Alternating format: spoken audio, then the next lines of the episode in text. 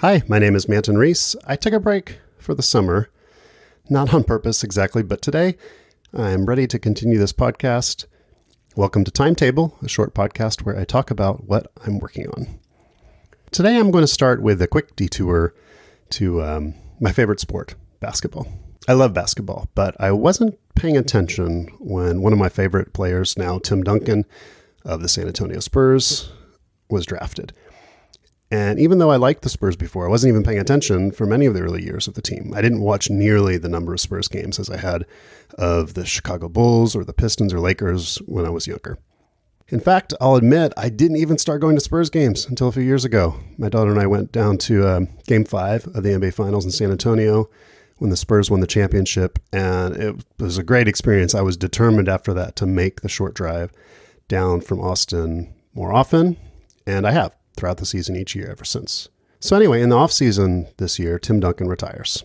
And I was thinking about his impact on the game and I was thinking about greatness in not just basketball, but our own industry of software development and the web and whatnot.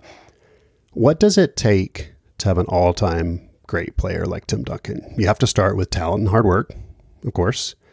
But there are many, many NBA players who are talented, who showed great promise and who didn't pan out either because of injuries or being tossed around different teams or lack of focus or who knows what. There are many talented players who don't even make NBA teams. When Tim Duncan retired, I wanted to write an essay about it, but I wasn't sure where to start. I wrote down four words in my notes, and then I kind of forgot about it until I started putting together this episode. I wrote down consistency, longevity, class, respect. First, consistency. Getting on the court every day, right? Putting up 20 points for your team longevity, not getting hurt, playing for the same team, same coaches, class, the way you carry yourself, the way you treat others, the way you act when you succeed, and also the way you act when you fail. And finally, respect respect for the game, earning the respect of your team, earning the respect of your fans, consistency, longevity, class, respect. Some of those things you can consciously make an effort to get better at. If I want to be more respectful to other developers in the iOS community, for example, I just have to do it. I just have to care. It doesn't take a long time, it doesn't take a lot of work. It's an attitude that I can recognize and I can improve basically right away.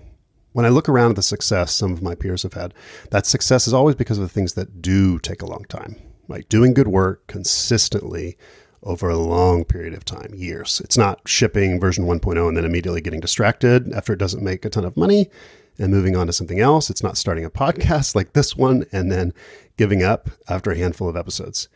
Being consistent for a long time.